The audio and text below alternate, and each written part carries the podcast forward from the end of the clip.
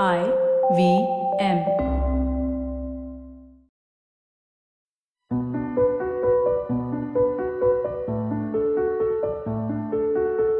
Studio की चारद्वारी के भीतर से स्वाति बख्शी का सलाम। पांच महीनों की दिमागी माथापच्ची के बाद ये लम्हा आया है जिसमें मैं आपसे बात कर रही हूँ सिनेमाया की पहली कड़ी में। यकीन जानिए, बहुत दिनों की मेहनत के बाद ये पल आया है और क्या खूब आया है, बल्कि कहना चाहिए आई है हमारी मेहमान।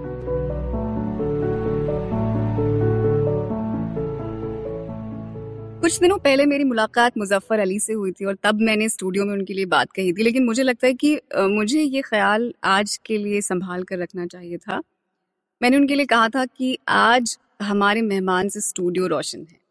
मुझे लगता है आज जो शख्सियत मेरे सामने बैठी है उनसे स्टूडियो बहुत रोशन है। मेरे सामने कुर्सी पर बैठी है एक अदाकारा, निर्माता और निर्देशक। भारतीय सिनेमा के ब्रह्मांड में हम जिसे इंडिपेंडेंट सिनेमा के नाम से जानते हैं, उस किस्म के सिनेमा का असरदार चेहरा है। सांवली सूरत, बड़ी बड़ी आंखें और काले बालों वाली हमारी मेहमान भारतीय फिल्म इतिहास में एक अलग अध्याय के तौर पर पढ़ी जाएंगी। उफ। नंदिता दास, बहुत बहुत स्वागत है और शुक्रिया स्टूडियो तक आने के लिए। आज बारिश हो रही है और गला भी खराब है, पहले ही बोल दूं। हाँ, आप चाय पीजिए और बातचीत कीजिए। बिल्कुल। भारत और पाकिस्तान का जो साझा इतिहास है उसके जो अफसाना निगार हैं, उसमें से सिर्फ मंटो को ही आपने क्यों चुना अपनी इस दूसरी फिल्म के लिए, या फिर कोई और शख्सियत थी आपके दिमाग में और आपने किया नहीं और बाद में करेंगी? मैंने एक्चुअली कोई स्क्रिप्ट चुनी नहीं, मैं ढूंढने भी नहीं निकली कि चलो मुझे डायरेक्शन करना है, कोई स्क्रिप्ट ढूंढते हैं, क्योंकि अगर ऐसा होता तो मैं इससे आसान सब्जेक्ट जरूर चुनती और पीरियड कभी ना चुनती। पीरियड फिल्म बनाना अपने आप में एक बहुत बड़ा भारी भरकम काम है। आज के मॉडर्न क्लटर में जहाँ इतने एसी, सैटेलाइट डिशेस, होर्डिंग्स, हर इंसान के पास मोबाइल फ़ोन है जो कभी भी बच उठता है, और यू नो गाड़ी की पौं पौं जो बिल्कुल अलग है आज के ज़माने की, तो I would have never done that. कोई मैंने ये भी नहीं सोचा कि चलो मैं कोई एक राइटर, यानी जैसे आप अफसाना, तो बहुत अच्छी उर्दू बोलती है वैसे, अफसाना निगार को ढूंढते हैं, ऐसा कुछ भी नहीं था। क्योंकि जैसे लोगों ने कई बार कहा आपने प्रेमचंद के बारे में क्यों नहीं कहा, वो हमारे इंडिया के हैं। कभी लोग कहते हैं आप तो इतना औरतों के बारे में काम करती हैं, आप आपने इसमत चुगताई को क्यों नहीं चुना, तो क्यों नहीं क्यों नहीं वाले बड़े सवाल होते हैं। तो मंटो क्यों, एक तो ये है कि जब मैं मैंने सबसे पहले मंटो को कॉलेज में पढ़ा था और तब उनकी ज्यादातर कहानियां पढ़ी थी, मैंने उनके एसेज नहीं पढ़े थे। और तब से मैं कोशिश में लगी थी जब फिल्में आई उसके बाद से कि हाँ कभी अगर मैं उनकी कोई शॉर्ट स्टोरीज पे फिल्म बना सकूँ, वो नहीं हुआ। फिर फिराक मेरी पहली फिल्म दो हज़ार आठ में हुई, फिर मैंने कसम खाई कि मैं कभी फिल्म नहीं बनाऊंगी क्योंकि बहुत मुश्किल है ये काम, उस पर आएंगे। और फिर आ, मैं दो हज़ार बारह में उनकी जो शताब्दी मनाई गई तो बहुत लोगों ने उनके बारे में लिखा और उनके कुछ एसेज ट्रांसलेट भी हुए, और मैंने जब उनके एसेज पढ़ने शुरू किए तो मुझे लगा वाह ये तो बहुत ही दिलचस्प आदमी है, ये तो उनकी कहानियों से ज्यादा या कम से कम उनकी कहानियों जितने तो दिलचस्प जरूर हैं। एंड मुझे ये भी लगा कि उनके जरिए आजकल जो हमारी दुनिया में हो रहा है, हमारे समाज में हो रहा है, उसके बारे में रिस्पॉन्ड करने का मुझे एक मौका मिलेगा, क्योंकि वो कई ऐसी चीजों से जूझ रहे थे जो आज भी हम सत्तर साल बाद, इकहत्तर साल बाद जूझ रहे हैं। सो so, uh, मुझे ये लगा कि भाषणबाजी के बिना हम ऐसी कई चीजों पे रोशनी डाल सकते हैं उनकी उनकी कहानियों, उनकी जिंदगी के जरिए। तो कहानी और किरदार से आगे बढ़कर आपकी जो अपनी निर्देशकीय जो पारी रही है उसकी बात करें, अगर काम आपने अभी आपकी दो ही ये फिल्में और उसके अलावा शॉर्ट फिल्म आई है, लेकिन दस साल का वक्त आपको दो फिल्मों के बीच में लग गया, तो क्या मतलब आप इतनी निराश थी पहली फिल्म के अनुभव से या कहानी नहीं गढ़ पा रही थी, क्या वजह रही इसकी? टू बी ऑनेस्ट, जब मैंने पहली फिल्म की तब मैंने ये सोच के नहीं किया कि अच्छा अब मुझे डायरेक्शन करना है। फिराक मैंने की क्योंकि गुजरात में जब दो हज़ार दो में जो वायलेंस हुआ और जिस तरह से लोगों ने उस चीज़ को प्रोसेस किया, सिर्फ गुजरात में नहीं, लेकिन जब भी मैं इसके बारे में बात करती थी मैं देखती थी कि लोग रिलीजन और इन सब कास्ट और ये सारी चीज़ों ने हमको कितना बांट दिया है, जोड़ने की बजाय ज़्यादा हमें बांट दिया। तो उस चीज़ों से मुझे तकलीफ होती थी और मुझे कोई रिलीजियस या पोलिटिकल फिल्म नहीं, मुझे ह्यूमन एज पीपल हम लोग कैसे रिस्पॉन्ड करते हैं, जो ऑब्वियस वायलेंस खत्म हो जाता है वो क्या क्या चीजें अपने पीछे छोड़ देता है, उसके बारे में मुझे फिल्म बनानी थी। तो मैंने कभी ये सोचा भी नहीं था कि मैं सेकंड फिल्म कोई होगी। एक तो मैं थोड़ी सी निराश हो गई थी, वो ये प्री सोशल मीडिया पीरियड भी था, तो उस जमाने में तो हमें ट्रेडिशनल वेज ऑफ मार्केटिंग पे ज्यादा हमें डिपेंड रहना पड़ता था और बजट ज्यादा ना हो तो फिर और दिक्कतें आती थी। वैसे भी उसके बाद मैं एक तो चिल्ड्रंस फिल्म सोसाइटी की चेयरपर्सन बनी, एकदम उसी के बाद मुझे वो ऑफर आया और मैंने बहुत हिचकिचाते वो जिम्मेदारी ली और फिर देखा कि बहुत काम था उसमें। तो एज ए चेयरपर्सन आपको कुछ नौकरी तो मिलती, मतलब पैसे वैसे तो मिलते नहीं है, तो आप साल में तीन बार भी जा सकते हो अपनी मीटिंग में, पर मैं हफ्ते में तीन बार जाती थी। वो लोग थोड़ा चौंक भी जाते थे कि आप तो चेयरपर्सन, आप इतना क्यों आते हो? तो मैं पियोन का काम भी करती थी, आदत नहीं थी, तो मैं तो सब छोटी छोटी चीजों में भी लग जाती थी क्योंकि मुझे लगा बच्चों की फिल्मों पे बहुत कम काम हुआ है और इतनी पुरानी ऑर्गेनाइजेशन है, हमारे पास ढाई सौ फिल्में थी, फिर भी कुछ मतलब वो डिस्ट्रीब्यूट नहीं हो रही थी, अच्छी फिल्में आ नहीं रही थी। तो मैं बहुत मतलब मैंने काफी दिलो जान से मेहनत की। हमारा फिल्म फेस्टिवल हर दो साल जो था उस पर मैंने बहुत काम किया, तो जो जो मैंने सीखा था फिल्म फेस्टिवल से वो सारा उसमें डालने की कोशिश की। मैं एक मंथली कॉलम लिखती थी, द वीक नाम की एक मैगजीन है उनके लिए, तो हर महीने, जो बहुत कम है कि जर्नलिस्ट को बोलो आप हर महीने लिखना है तो कहते हैं हर महीने, हम तो हर दिन लिखते हैं, लेकिन मेरे लिए हर महीने, और आप कुछ भी लिख सकते थे, तो मेरे लिए बहुत एक अच्छा मौका भी था। मैं किसी भी चीज के बारे में लिखती थी, पर्सनल से पर्सनल, पॉलिटिकल, सोशल, औरतों के बारे में, यू नो अलग अलग चीजें। फिर मेरा बेटा हुआ तो आठ साल तो मेरे उसमें लग, उसमें लग गए, और फिर मैंने येल में एक फेलोशिप की चार महीने के लिए, तो वो भी किया। फिर एक नाटक लिखा बिटवीन द लाइंस नाम का, हाँ। जो लिखा भी, डायरेक्ट भी किया, तो बहुत चीजें की। पर लोगों को जो पर्दे के पीछे आगे वही चीजें दिखती हैं, पर uh, मैं वैसे भी खाली बैठना पसंद नहीं करती है, I am a bit of a workaholic, restless हूँ बेसिकली, तो अलग अलग चीजें करने का शौक है। तो मुझे कभी भी ये नहीं लगा कि अच्छा दस साल निकल गए। और मैं मंटो की तैयारी में, मतलब मंटो दो हज़ार बारह से मेरा जब इंटरेस्ट एक बना, तो उसकी रिसर्च, क्योंकि सब कुछ रिटन वर्ड में ही था, वो बयालीस की उम्र में चले गए, पूरा विजुअलाइज करना कि तो कैसे आप रखेंगे। पहले तो पढ़ना, बहुत चीजें तो उर्दू में ही थी, लोगों से पढ़वाना। फिर मेरे एक कंसल्टेंट थे अमीर अली हुसैन नाम के, उनसे मैं उनके साथ शुरुआत में तो उनके साथ काम किया, फिर और कई लोग जुड़ते गए, ऐसे भी लोग जिनसे मैं मिली भी नहीं। लाहौर में मेरे कंसल्टेंट्स जैसे हो गए जिन्होंने मुझे सपोर्ट किया, जिनसे मैं दो साल तक मिली नहीं, अभी एक सईद साहब नाम के एक हैं उनसे अब मिली। तब मैंने फिर मैं उनकी बेटियों से मिली, उनकी जो वाइफ की बहन है जो जिन्होंने उनसे एक्चुअली जो मिले थे, उनसे बहुत कम लोग हैं जो एक्चुअली उनसे मिले थे, तो उनके साथ फिर काम किया, research, writing. It took a long long time. फिर उन फंड इकट्ठे करना, कास्टिंग, और एक तरह से दो फिल्में हैं क्योंकि पूरी आधी फिल्म बम्बई में है, आधी फिल्म लाहौर में है। You can't repeat locations, you can't repeat cast, तो काफी मेहनत लगी। तो वो दस साल तो लगता ही नहीं है मुझे। लेकिन आ, जैसे आपकी जो पहली फिल्म थी और जो आपकी फिल्म है, दोनों की जो सब्जेक्ट हैं वो ऐसे नहीं हैं कि आप किसी से भी एक्सपेक्ट करेंगे कि वो आएगा और आपकी फिल्म देखेगा। आप कोशिश जरूर कर सकते हैं, जबकि मुझे ये कहा जाता है आपने विमेन ओरिएंटेड कैसे नहीं किया, yeah, हाँ। पहली की ना दूसरी like you are expected to do that also. So मेरा सवाल ये है कि आपके लिए, जब आप पहली बार फिराक की स्क्रिप्ट आपने बनाई और उसके लिए आपने प्रोड्यूसर ढूंढना शुरू किया, जी वो कैसा रहा? पैसा जुटाना एक महिला फिल्म मेकर के लिए क्या अनुभव होता है? सिर्फ पैसा जुटाना नहीं, आप ऐसी फिल्म कर क्यों रही हैं, मतलब वहां से बात शुरू होती है। हाँ, यू नो कोई सॉफ्ट सब्जेक्ट, कुछ रिलेशनशिप फिल्म, कुछ रोमांटिक, कुछ लाइट क्यों नहीं करती हैं आप? यू नो आप इतनी सीरियस टाइप क्यों हैं?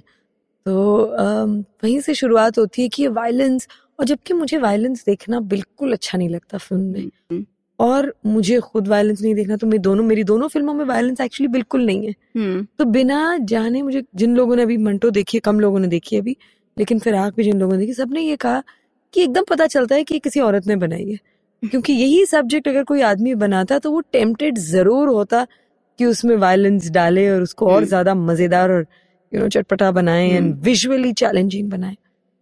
तो एक तो उसी से शुरुआत होती है।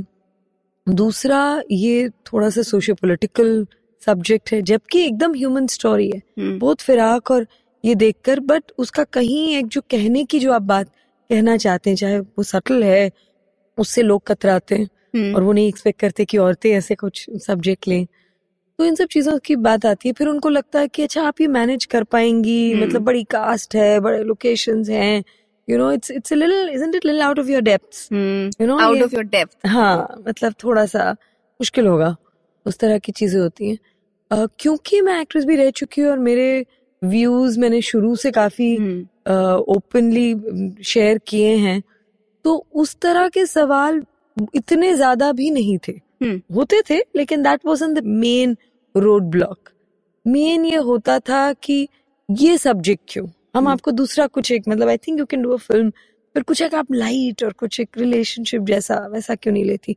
विमेन ओरिएंटेड कई बार होता था, hmm. आप कुछ विमेन ओरिएंटेड करिए. तो ये विमेन ओरिएंटेड का जो ये पूरा मुझे तो मैं रोल माइंड ये इरादा है, मुझे समझ में नहीं आता इसका क्या मतलब है. जिम्मेदारी भी औरतों के ऊपर ही है और विमेन ओरिएंटेड बनाने की क्रॉस लेके एक तो आप पहले ये कहते हैं कि आपका नजरिया जो है वो थोड़ा हल्का होना चाहिए, पहले औरतों से हल्केपन की उम्मीद करना, उसके बाद ये कहना कि आप कोई ऐसा सब्जेक्ट अगर भारीपन हो तो फिर विमेन ओरिएंटेड हो. हाँ, और विमेन ओरिएंटेड का अपने आप में कोई मतलब नहीं है, बिकॉज इनफैक्ट चीजें तब बदलेंगी जब women representation even regular film में इंटरेस्टिंग और लेयर्ड हो. चाहे वो कोई भी रोल अदा कर रही हो, चाहे छोटा रोल भी हो, लेकिन उसमें लगे कि हाँ ये अपने आप में एक कंप्लीट कैरेक्टर है. hmm. उसके इस औरत के पास और भी कुछ करने को है बनस्बत के बस वो एक लव इंटरेस्ट बन रही है, खूबसूरत है, डांस कर रही है, इमोशनली रो रही है, जो भी है, मतलब hmm. इस तरह की चीजों उसका एक अपना वजूद है. इनफैक्ट कई विमेन ओरिएंटेड फिल्म्स इतनी सेक्सिस्ट हैं, मैं नाम नहीं लेना चाहूंगी, बट hmm. ऐसी विमेन ओरिएंटेड फिल्म्स बहुत पॉपुलर भी हो गई हैं hmm. जो actually they pander to the male gaze.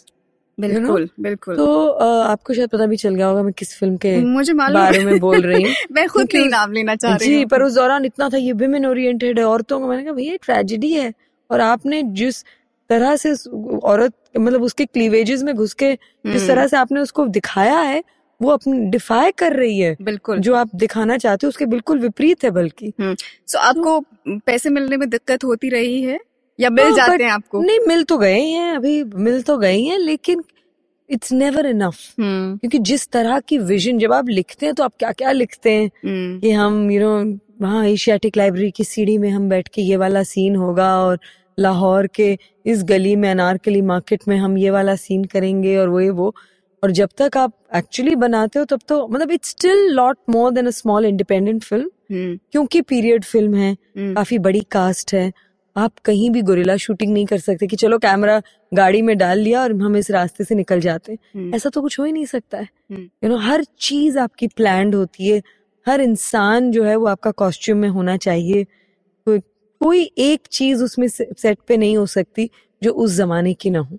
तो एक महिला निर्देशक के तौर पर क्या आप ये कह रही हैं कि रास्ता ज्यादा मुश्किल है, और जो पूरी यूनिट होती है उसका क्या नजरिया रहता है? यू नो जस्ट एक तो हम शुरू से ही थोड़ा सा हिचकिचाते हैं, हमारा सेल्फ एस्टीम हल्का सा लो तो रहता ही है. हमें सिखाया जाता है ना, हमें सिखाया जाता है कि दूसरे को पहले रखना. हाँ, और हम लोग वैसे ही हैं, थोड़ा सा गिल्टी भी जल्दी फील कर देते हैं सबको साथ लेके. एटलीस्ट मैं तो बहुत I think allowed a lot.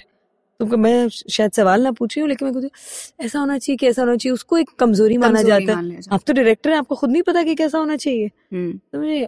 और जो आपका जो सेक्सिज्म है जो हमारे क्लास में और हमारे माहौल में है वो सटल है, और जब सटल सेक्सिज्म होता है उसको कन्फ्रंट करना और मुश्किल होता है. कोई सीधा आके बोले आप समझती कि आप औरत है तो ये कर सकती, तो उसको आप आसानी से आर्ग्यू कर सकते. लेकिन अगर आप कोई चीज डिमांड करें कि भैया ये चीज होनी चाहिए, मेरा सात बजे का शॉर्टी क्यों नहीं है, स्टॉप वाइनिंग हो जाएगा, स्टॉप क्राइंग, इस तरह के लफ्ज इस्तेमाल किए जाते हैं. आधे लोगों को तो मैम बोलने की आदत नहीं, वो सर बोलते हैं. यू नो मतलब मैं नहीं कह रही कि आपको मैम ही बोलना चाहिए, आप नाम से भी बोलिए, पर जो लोग बहुत हायरार्किकल है वैसे भी इंडस्ट्री, और मैं क्योंकि बहुत ही सोशल इश्यूज और ह्यूमन राइट्स और जस्टिस के स्पेस में ज्यादा काम करती हूँ, तो मैं हायरार्की इंस्टिंक्टिवली तोड़ती रहती हूँ.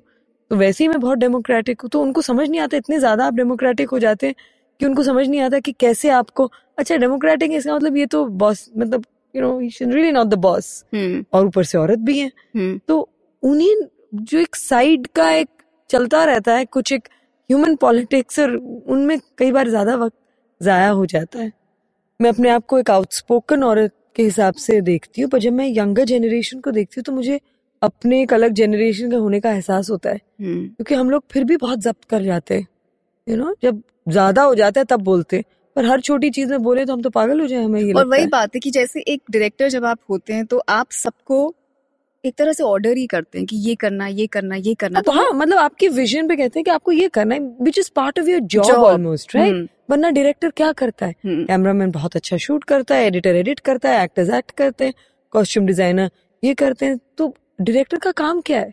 वो ऑर्केस्ट्रा में कंडक्टर है, बिल्कुल राइट। अगर वो कंडक्ट जुबिन मेहता कंडक्ट ना करे, फाइनली तो सब अपना अपना इंस्ट्रूमेंट बजा रहे हैं, उन्हीं की वो बजाते हैं तब जाके बनता है, तो उनकी उतनी जरूरत है, लेकिन बिना कंडक्टर के ऑर्केस्ट्रा नहीं हो सकता है।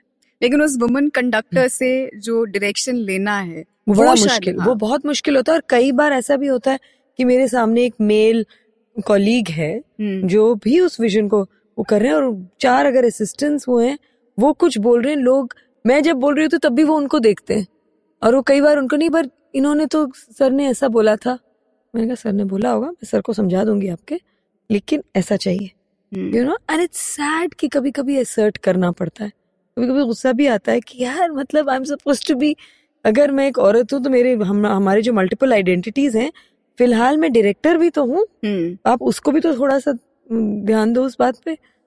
बट uh, क्या करें, conditioning is a very deep thing, और हम भी उतने ही कंडीशनड हैं to kind of take the shorter end of the stick, तो हमें भी अपने आप पे काफी काम करना है। लेकिन uh, ये चीज बदलेंगी, जो नई जनरेशन की जो डायरेक्टर्स हैं वो लेस टॉलरेंट होंगी इन सब चीजों से, उम्मीद यही है।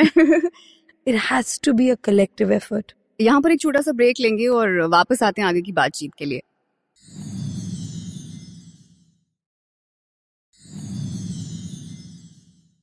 ब्रेक के बाद आपका खैर मकदम सिनेमाया में।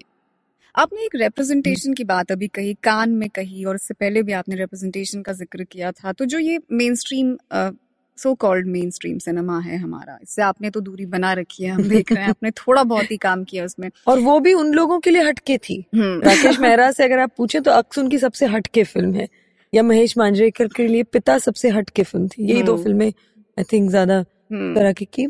सो Uh, लेकिन उसमें वो जो फिल्म है, जो ढांचा है उस पूरी फिल्म का, उसमें खास तरह की औरत की इमेज जो है वो आपको दिखाई देती है, पर बहुत लोग ये मानते हैं कि वो इमेज भी बहुत ज़रूरी है। तो आपके हिसाब से वो जो महिला की इमेज है, जो बड़ी ग्लैमरस है, अपने हिसाब से कपड़े पहनती है, उसकी सेक्सुअल लिबर्टी है, वो जो मुझे लगता है कि वो एक स्टीरियोटाइप है आज के ज़माने में, लेकिन आपको क्या लगता है कि क्या वो जो हमारा बड़ा जो बहस है, जो बड़ा कॉन्टेक्स्ट है हमारा समाज का, महिला के अधिकार का, हमारी बदली हुई भूमिका का, उसको वो कितना आगे बढ़ाता है?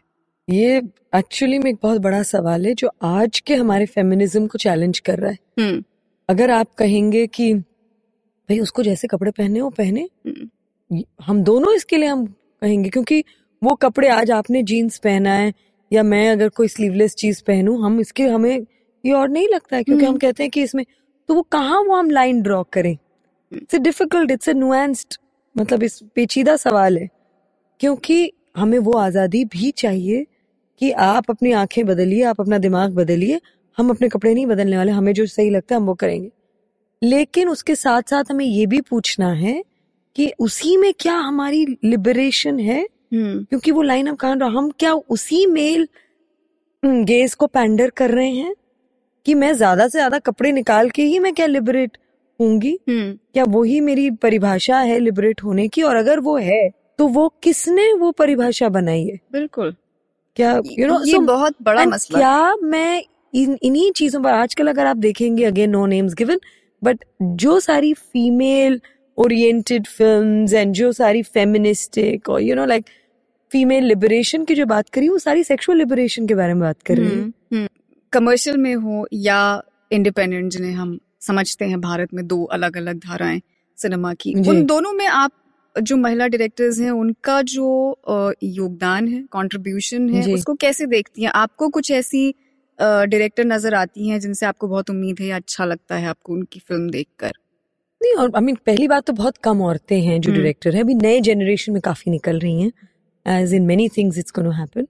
पर अगर आप देखें तो वैसी औरतों ने किया, अपर्णा सेन ने परोमा बनाई, बहुत सारी ऐसी मतलब सब्जेक्ट्स uh, को एक्सप्लोर किया है, यू नो दीपा मेहता ने फायर बनाई, मैंने एक मराठी फिल्म की थी माती माए जो चित्रा पालेकर ने की, जिसमें बहुत एक इंटरेस्टिंग एस्पेक्ट उन्होंने महेश्वेता देवी की एक नॉवल पे बनाई थी। कविता लंकेश एक कन्नड़ा फिल्म मेकर हैं जिनकी मैंने फिल्म की देवी जो अगेन एक बहुत लेड स्टोरी थी. तो औरतें कर रही हैं, रेवती हैं साउथ में जो जिन्होंने औरतों के मसले पे बड़ी इंटरेस्टिंग फिल्में बनाई हैं. तो हैं, और सिर्फ औरतों ने नहीं, हमारे देश में क्यों, दुनिया भर में ऐसे कई मेल डायरेक्टर्स हैं जिन्होंने बहुत सेंसिटिविटी से फिल्में बनाई है. मृणाल सेन है हमारे देश में, सत्यजीत रे हैं, अदूर गोपाल कृष्णन है, श्याम बेनेगल है, यू नो, जिन्होंने औरतों के मसलों पे बनाई है. और सिर्फ अगेन आई वांट टू से कि सिर्फ वुमेन ओरिएंटेड नहीं, पर जिस तरह से एक औरत की वल्नरेबिलिटी और स्ट्रेंथ और वो उन किन चीजों से जूझ रही है उसको एक बहुत होलिस्टिक तरीके से दिखाया hmm. ऐसी फिल्में. एंड आई थिंक हमारा मेन स्ट्रीम में कई बार इतने रिग्रेसिव डायलॉग्स होते हैं hmm. जिसको आप सेंसर बोर्ड में बैन भी नहीं कर सकते, क्योंकि ना वो सेक्स की कैटेगरी में आते हैं, ना वायलेंस की कैटेगरी में आते हैं, ना उसमें गाली गलौच है hmm. लेकिन डेट्रीमेंट, मतलब बहुत ही आ, औरतों को जिस छवि में दिखाते हैं वो बहुत ज्यादा डेंजरस है hmm. क्योंकि वो औरतों को जिस तरह से स्टीरियोटाइप करते हैं उसी तरह की औरतों को हमें समाज में भी देखने का शौक हो गया है. बिल्कुल, यू नो, या जिस तरह की औरतों को चेज, जिस तरह के आइटम्स, नंबर्स हैं कि एक औरत एक ऑब्जेक्ट है, उसको आप नोच सकते हो, आप उसको बोल कुछ कर सकते हो, उसको बड़ा फिर भी मजा आ रहा है, वो ना बोल रही है लेकिन उसमें हाथ छुपी हुई है.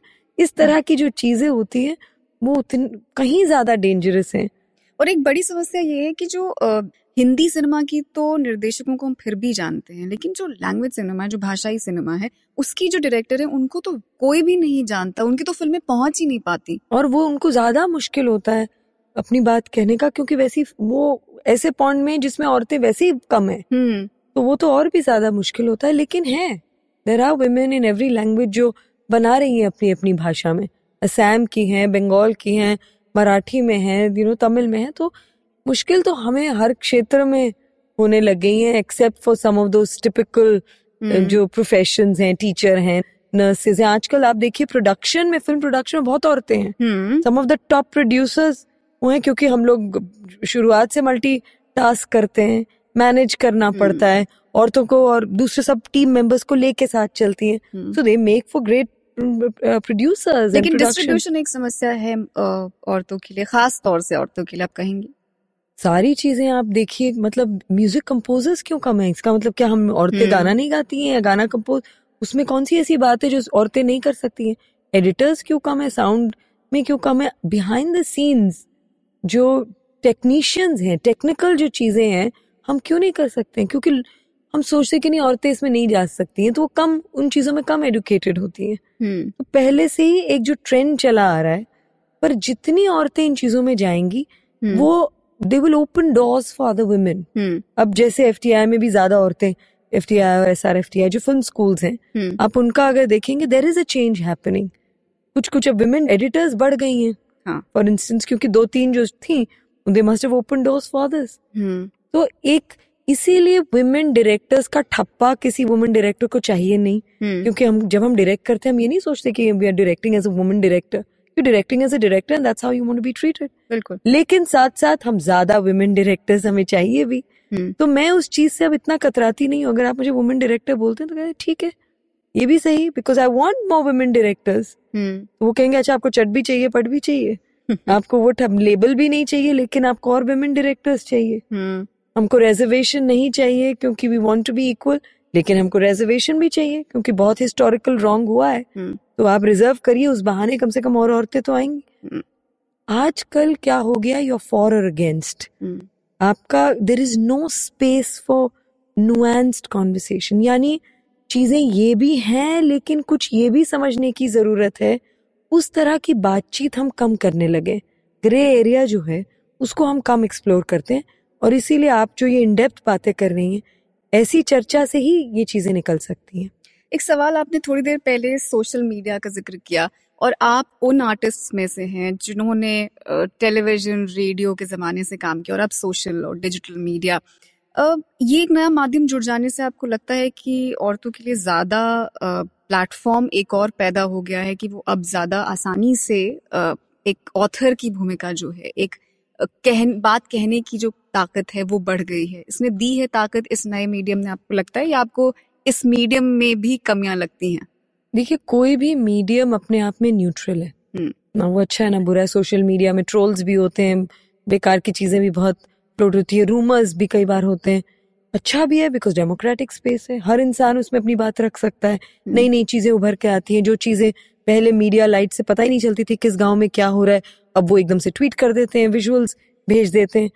तो आप उस मीडियम का कैसे इस्तेमाल करते हैं वो आप पे है, सिर्फ औरतों के लिए क्यों, जो भी मार्जिनलाइज कम्युनिटीज हैं, चाहे वो दलित हों, चाहे औरतें हों, चाहे अंडर प्रिविलेज्ड हों, जो भी मार्जिन ऑफ सोसाइटी में जिनको भी धक्का मार के पीछे कर दिया गया है, अब उनकी आवाज सुनाई दे रही है। hmm. लेकिन हमें उस स्पेस को और क्लेम तो करना ही है। hmm. उस स्पेस को हम कैसे यूज करें, उसकी वजह से एक नुकसान ये हुआ है कि औरतों पे जो एक, एक खूबसूरत बनने का जो एक बोझ आ गया है। आप किसी भी प्रोफेशन में how you look has become very important, और फेसबुक और ये स्नैपचैट और इन सब, मुझे कोई स्नैपचैट दिखा रहा था because that's new space for me, उसमें ऐसे ऐसे फिल्टर्स लगे हैं कि आप अपने आप को किसी और ही रूप में देखते हैं। तो आपको यानी अपने से शर्म आ रही है कि आप सुबह उठ के आईने में नहीं देख सकते क्योंकि आपके स्नैपचैट में आपकी स्किन ग्लो कर रही है, आपको पतला बना दिया गया है। तो पता नहीं इससे obsession of how you look बढ़ेगा hmm. या आप उसको कहेंगे कि इट डजंट मैटर, मैं क्या सोचती हूँ, मैं क्या बोलती हूँ, मैं क्या किस तरह से बिहेव करती हूँ, मैं क्या करती हूँ, उस पर मुझे ज़्यादा तवज्जो देनी है, उस पर मुझे ज़्यादा अटेंशन देना है। So I think it's a double edge sword, but I am still for कोई भी चीज जो स्पेस को ज्यादा डेमोक्रेटिक बनाए, I am always for it, क्योंकि ओवर टाइम बेकार की चीजें, एटलीस्ट ये होप है कि वो निकल जाएंगी, और जो अच्छी चीजें हैं, जो काम की चीजें हैं, जो सही मायने में जो कहनी चीजें चाहिए वो उभर के आएंगी। लेकिन इतने सालों में आपने काम के माहौल में अपने लिए क्या अंतर महसूस किया, आपको लगा कि अब थोड़ा ज्यादा सपोर्टिव है माहौल काम करने के लिए? पता नहीं, मतलब जब मैं पहले काम करती थी लोगों के आइडियल्स, लोगों के एंगेजमेंट भी अलग होते थे। hmm. मुझे लोगों के मैंने ज्यादा रीजनल फिल्म्स में इसीलिए किया, ऐसी ऐसी भाषाओं में फिल्में की जो मुझे बिल्कुल बोलनी नहीं आती, मेरे लिए सेट पे एग्जाम के जैसे होता था, बहुत मुश्किल होता था, बट hmm. लोगों का कन्विक्शन था, ज्यादा ऑनेस्टी नजर आती थी। आजकल और भी ज्यादा मुझे लगता है मनी ड्रिवन हो गया है, इकोनॉमिक्स ड्रिवन हो गया है, you you know know, uh, ये अगर आपका प्रोग्राम अक्टूबर में आएगा तो मैं ये चीज़ अब बोल सकती हूँ, but I wouldn't want you to put it now.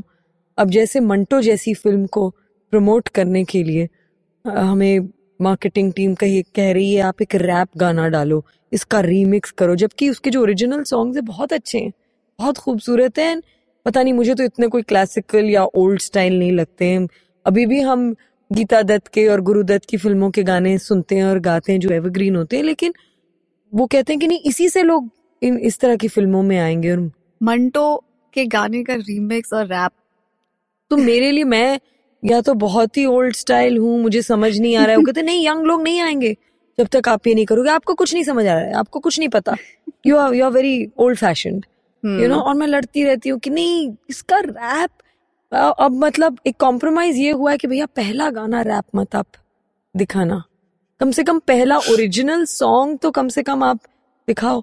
So I don't know, ये स्पेस एक बहुत उथल पुथल मचा रहा है। और क्या है कि वेस्टर्न वर्ल्ड में जो एक धीरे धीरे चीजें बढ़ी थी, hmm. हमारे एक तर हमारा एक पैर बहुत ही ट्रेडिशनल आइडियाज और थॉट्स में है, और एक एकदम से मॉडर्न हो रहा है। hmm. तो जिसने कभी फोन पे बात नहीं की वो अब मोबाइल लेके एक एकदम से व्हाट्सएप में कुछ भी भेज रहे हैं। तो हम लोग साइमल्टेनियसली अलग अलग सेंचुरीज में एक साथ जा रहे हैं। उससे एक बड़ा कंफ्यूजन हो रहा है। ख्यालात बहुत ट्रेडिशनल है और जो गैजेट्स मिल गए वो बहुत मॉडर्न है। hmm. तो उसको हम पुराने दकियानूसी ख्यालातों को वो कर रहे हैं, कभी मार्केटिंग के उसमें हम I don't know I mean I just think there is a lot of chaos at the moment. और uh, मुझे एक बात आपसे पूछनी है। आप इतनी सारी बातें कर रही हैं लेकिन आपको देखकर कभी नहीं लगता कि आपको गुस्सा आता होगा। oh, तो आपको किन बातों पे गुस्सा आता है, ये ये बताइए। गुस्सा आता है, लेकिन ये बात सही है कि उम्र के साथ मैं मेलो भी हो गई हूँ। hmm. क्योंकि पहले मैं गुस्सा को एक जस्टिफाई uh, भी करती थी hmm. कि इनजस्टिस के खिलाफ गुस्सा होना अच्छा है, और यू नो कोई भी गलत चीज होती है, मुझे कोई प्रिटेंशियस होता है, हिपोक्रिटिकल कोई चीज होती है तो बड़ा गुस्सा आता है ये वो। अब मैं गुस्से को कभी भी एक पॉजिटिव अंदाज में नहीं देखती हूँ। इसका अच्छा। मतलब नहीं कि मुझे नहीं आता, गुस्सा आता है, लेकिन I think it adds to the violence. और अब मैं इंक्रीजिंगली नॉन वायलेंट के मोड में हूँ, और उस मुझे लगता है non violence is the only way to change. और हमारे यहाँ बहुत देखिए आप किस तरह की लिंचिंग हो रही है, hmm. उसको जस्टिफाई किया जा रहा है। जस्टिस के नाम पे इतना इनजस्टिस भी हो रहा है, किसी को मतलब एक ब्रेड चुरा रहा है तो उसको मार डाल रहे हैं, ये वाली हालत हो गई। आपको किसी पे शक हो रहा है उस पे आप उसको खत्म कर रहे हैं। So this is a very very scary trend. अगर हम कॉन्स्टिट्यूशन को और जुडिशरी को नकार के बिल्कुल अपने हाथ में हम जस्टिस ले लेंगे तो ये बनाना रिपब्लिक हो जाएगी, क्योंकि हर इंसान की सोच अलग होगी। तो ये एक बहुत डेंजरस ट्रेंड है। तो मुझे गुस्सा अभी भी आता है, जब कोई झूठ बोलता है तो गुस्सा आता है। अपने जिस तरह से मैंने कोई चीज़ एनविजन की होती है अपनी फिल्म के बारे में, लोग उसको कुछ और ही बना देना चाहते हैं, या किसी यू नो स्पेशली इस मार्केटिंग फेज में कभी कभी गुस्सा आता है जब लोग उसको किसी अलग ढंग से देखना चाहते हैं। um, और पॉलिटिकली कभी कभी अगर किसी को कोई जस, जैसे जस्टिफाई करते हैं कि अरे उसको मार दिया, लिंचिंग को जब जस्टिफाई करके लोग पढ़े लिखे लोग यू नो जिस तरह जो लोग हम जिनको दोस्त कहा करते थे उनकी सोच जब बड़ी दकियानूसी सी लगती है तब भी गुस्सा आता है। बट गुस्से आने से कुछ नहीं होने वाला है, यू हैव टू एंगेज। और हम अपना हम we are a drop in the ocean, उस ड्रॉप को अच्छे से करते जाओ। मैं मेरे घर में टीवी नहीं है, hmm. मैं टीवी बिल्कुल नहीं देखती, मैं सर्फ नहीं करती, मैं मैं बहुत इग्नोरेंट हूँ। hmm. एक पतला सा अखबार लेती हूँ जिसकी हेडलाइंस देखती हूँ, दो तीन ऑनलाइन मैगजीन्स हैं उनके चीज़ें, कुछ कुछ इन डेप्थ इंटरव्यूज कुछ जो होते हैं या इंटरेस्टिंग आर्टिकल्स पढ़ती हूँ। बहुत ही इग्नोरेंट हूँ, और इसीलिए क्योंकि मैंने अब सोच लिया है मुझे अपनी सैनिटी रखनी है, क्योंकि जिस दिन मैं फ्लाइट्स में पूरा कवर टू कवर पढ़ती हूँ और बहुत ही गुस्से में और तिलमिला कि मैं फ्लाइट से उतरती हूँ क्योंकि मैं देखती हूँ क्या हो रहा है इस दुनिया में, and you know I get overwhelmed by that. और आप ये डार्क इज ब्यूटीफुल जो कैंपेन से आप जुड़ी रही, बहुत लंबे समय से आप जुड़ी हैं, तो अभी आपने कहा कि आप कवर टू कवर अखबार पढ़ती हूँ, अखबारों में बहुत सारी हमारी जो हीरोइनें हैं उनकी तस्वीरें होती हैं अखबार में, होर्डिंग्स में, हर जगह में, टीवी पे, और ऐसे कई नैरेटिव हैं कि उन्होंने अपने आप अपनी मेहनत से करियर बनाया है। लेकिन मेरे लिए जो एक खास बात यह है कि बहुत सारे उनमें से चेहरे हैं जो Uh, सावले से गोरे हो गए हैं प्रोग्रेसिवली, इसीलिए मैं by default dark is beautiful की एक फेस ऑफ द कैंपेन हो गई हूँ। ये मेरा कैंपेन बिल्कुल नहीं है लेकिन uh, so अब, ये जो आपने कहा कि आपको गुस्सा जो है वो नहीं आता है और आपको लगता है कि एंगेजमेंट नहीं आता नहीं कम आता है, सो इसको आप कैसे एंगेज करेंगी? ये जो इतने बड़े हमारे नाम हैं सिनेमा की दुनिया से, हमारी जो एक्ट्रेस हैं उनके और भी हैं उनके जो फेयर एंड हैंडसम, उनके जो उनका जो एक इमेज जाता है पब्लिक में, उनको मालूम है कि वो किस तरह से पसंद किए जाते हैं, लोग उनको चाहते हैं, कितना ज्यादा फॉलो करते हैं, उसके बावजूद ये जो एक जिम्मेदारी का एहसास नहीं है, इस पर आप आ, को गुस्सा नहीं आता? नहीं, क्योंकि each one to their own. पहली बात तो हुँ. ये मेरी जगह नहीं है कोई बोले कि भाई आप इस एड को क्यों करती हैं, आप अपने आप को, आप इतनी सावली हैं और इतना अच्छा फिर भी काम करती हैं, आपको क्या लगता है कि आप गोरे होके, आपको पता नहीं चलता कि आप छोटी छोटी लड़कियों के सेल्फ एस्टीम पे कितना धक्का पहुंचा रही हैं, you are making them feel they are just not good enough. ये सारी जो चीजें होती हैं hmm. लेकिन ये उनका जमीर, उनकी चॉइस है hmm. क्योंकि ये भी तो एक तरह का मॉब मेंटालिटी या एक तरह की लिंचिंग है कि मैं कहूँ कि आपको ऐसा करना चाहिए, कल को आप भी मुझे कहेंगे कि आपने ऐसा क्यों किया, आप आप ऐसा क्यों सोचती हैं, आपने मंटो पे क्यों फिल्म बनाई, कौन होती है आप। तो यू नो हम सबको अपने बारे में करना पड़ेगा, अपने डिसीजंस लेने पड़ेंगे।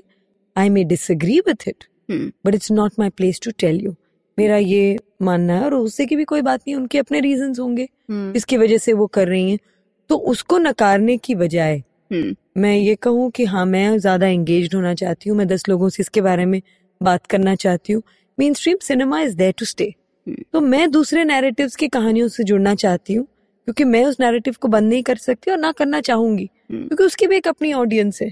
तो मैं कोशिश करती हूँ कि मैं जिस तरह का काम करती हूँ वो मैं थोड़ा और करूँ। मैं बस आपको थोड़ा बहुत और बोलने पर मजबूर करूँगी। जी जी बिल्कुल। uh, मैंने आपकी फिल्मों पर, खासकर आपके किरदारों पर ज्यादा बात नहीं की, क्योंकि इस बातचीत का जो मकसद था वो दूसरा था। सो so, लेकिन मैं एक सवाल जरूर आपसे पूछूंगी कि फायर जो आपकी पहली uh, फिल्म थी, Uh, उस फिल्म में जो सीता का किरदार था, उस वक्त के लिए वो किरदार बहुत ही रैडिकल है। जिस वक्त वो फिल्म आई थी उसका रेफरेंस आपके पास क्या था, क्योंकि हिंदी सिनेमा में या इर्द गिर्द तो कोई ऐसा किरदार नहीं था, तो फिर आप इतनी यंग, इतनी नई, फिल्म भी कभी नहीं की थी और पता भी नहीं था कि कैसे, मैं फिल्में भी नहीं देखती थी, नहीं देखती थी। आप grow up even watching Bollywood.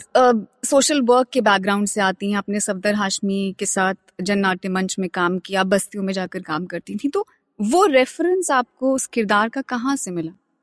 नहीं, पर हम सोचते हैं कि फायर बड़ा मुश्किल कैरेक्टर था क्योंकि वो एक लेस्बियन कैरेक्टर, मतलब जो एक औरत जिस दूसरी औरत से अट्रैक्टेड हुई, वैसा एक कैरेक्टर था, बट वो कोई अलग तो नहीं थी उसके, वो कुछ अलग, मतलब how you feel for a woman. ये जरूर था कि जब मैंने, शिवाना जी और दीपा ने, जब हमने वो पहला सीन, इंटीमेट सीन किया, हम तीनों ही हंस पड़े क्योंकि three heterosexual women were trying to explore uncomfortable. हाँ, एक ऑकवर्ड सा एक मोमेंट था, हम सबको हंसी आ रही थी। जब मुझे पहली बार शिवानी जी को टच करना था in a very romantic sort of way, तो मुझे दीपा ने कहा कि इमेजिन करो जैसे तुम कोई, अब तुम्हारा जो लवर है उसको तुम टच कर रही हो, और मैंने हंस के कहा पर मैं कैसे इमेजिन करूं, you not a man, you know, और हम लोग सब हंसे। But it's not, Sita was not about that. In fact Sita बहुत ही रिलेटेबल कैरेक्टर थी, मुझे उसके बारे में कुछ नहीं करना पड़ा। वो इम्पल्सिव थी, मुंहफट थी, यू नो, क्वेश्चनिंग माइंड था उसका। वो एज अ यंग गर्ल मेरे में वो सारी चीजें थी। In fact hmm. जब मैंने अर्थ का रोल किया तब मुझे ज्यादा मुश्किल हुआ, बिकॉज अर्थ में जो शांता का कैरेक्टर था, नाइनटीन फोर्टी सेवन अर्थ जो दीपा ने बनाई थी, वो कैरेक्टर ऐसा था कि वो, उसको अच्छा भी लगता था जब आदमी उसके चारों तरफ रहते थे, उनको देखते थे, थोड़ी कॉकेटिश, मतलब फ्लर्टेशियस थी, लेकिन उसमें इनोसेंस भी था। और आजकल हम जिस तरह से फ्लर्टेशियस सेक्सी का एक इमेज रखते हैं, उसमें एक इनोसेंस की बात हम नहीं करते। वो एक नुएंस्ड चीज थी कि उसमें एक इनोसेंस, एक भोलापन भी था और एक फ्लर्टेशियस, और मर्दों का अटेंशन उसको पसंद था। बल्कि Sita was a character that I completely understood, you know, तो उस तरह से मुझे कोई इतना वो नहीं लगा। हाँ, इंटीमेट सीन्स में थोड़ी सी एक शुरुआत में एक हिचकिचाहट या एक अलग सा कुछ लगा, but that was just it's it's more technical actually. हम लोग जो फिल्म पे देखते हैं तो ऐसा सोचते हैं। और एक वो, in fact she is not a lesbian character in the typical sense of the word. वो तो अपनी नई एक शादी करके आई है, वो तो चाहती थी कि वो शादी वो तो अच्छे एक से हो जाए, से एक उपजा हुआ एक रिलेशनशिप था है। और वैसे भी आप एक इंसान को प्यार करते हैं। इनफैक्ट कहा जाता है कि seventy percent people actually bisexual.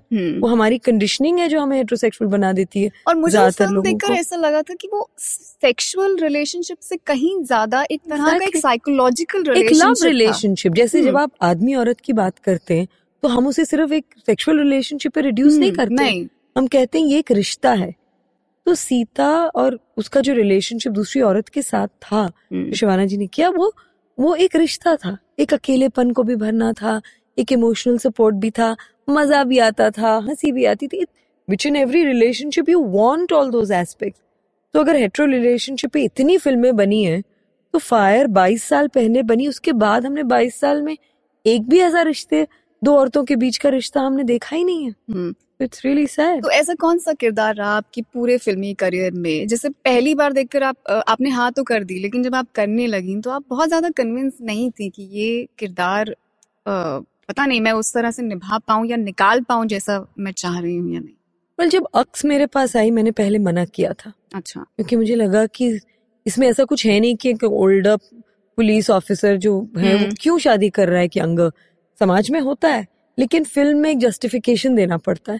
फिर राकेश ने मुझे बहुत इन्वॉल्व किया टू राइट माई कैरेक्टर। अच्छा। जो मुझे लगा अच्छा मैं लिखूं उसको, because they were very keen to have me and I didn't understand why. तो फिर मैं उस राइटिंग में इन्वॉल्व हुई और मुझे मजा भी आया कि एक मॉडर्न डे औरत का एक कैरेक्टर, एक रीजन डेवलप करना, और वो उसमें से कई चीजें उस तरह की निकली नहीं finally, unfortunately.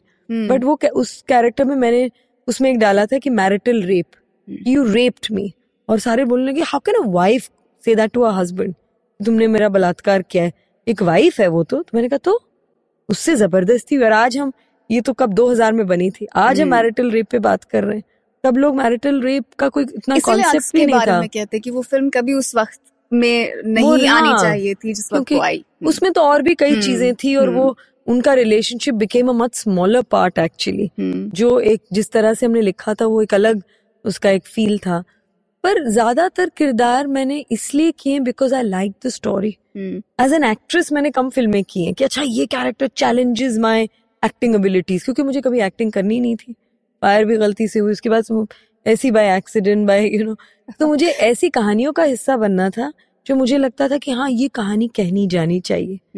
So I think I have always been a very hesitant actress और अभी भी मेरे पास एक्टिंग के जो रोल्स आ रहे हैं I think I am more and more getting to be more and more discerning क्योंकि ऐसे कुछ फिल्म्स मैंने की जो मुझे लगा कि बहुत अच्छी होंगी और वो उस तरह से निकली नहीं because hundred factors you know जो एज एन एक्टर हम we think of them as being larger than they are. Actor एक बहुत छोटा हिस्सा होता है एक्चुअली फिल्म मेकिंग प्रोसेस का, वो हमें दिखते हैं बाहर पर इतने और चीजें होती हैं. इसीलिए फिल्मी मीडियम में डायरेक्टर को क्यों कैप्टन ऑफ द शिप कहा जाता है बिकॉज उनकी विजन से हर चीज होती है. तो अब मैंने क्योंकि दोनों तरफ में जा चुकी हूँ मैंने शायद थोड़ा ज्यादा सीखा है इसके बारे में. तो अब आप आगे किस पे काम कर रही हैं? अभी अचानक मेरे पास बहुत सारे प्रोजेक्ट्स आ रहे हैं डायरेक्ट करने के लिए भी एक्ट करने के लिए भी और मैं सबको कह रही हूँ अभी थोड़ा रुक जाइए अभी मंटो का रिलीज हो जाए फिर मैं मंटो के बारे में पूरी जर्नी के बारे में एक बुक लिख रही हूँ. अच्छा. सो so, उस पर अभी काम शुरू नहीं किया लेकिन hopefully I am going to take three four months off और मैं उस पर काम करूंगी और जो कुछ प्रोजेक्ट्स मेरे पास आए उनको भी मैं एक्सप्लोर कर रही हूँ. एक दो बहुत इंटरेस्टिंग आइडियाज हैं तो देखिए पता नहीं. तो अब आप एक्टिंग ज्यादा करेंगी या ऐसा कुछ सोचा नहीं, नहीं सोचा? जो अच्छा आएगा जिसमें लगेगा कि हाँ ये कुछ मजेदार है तो वो करूंगी.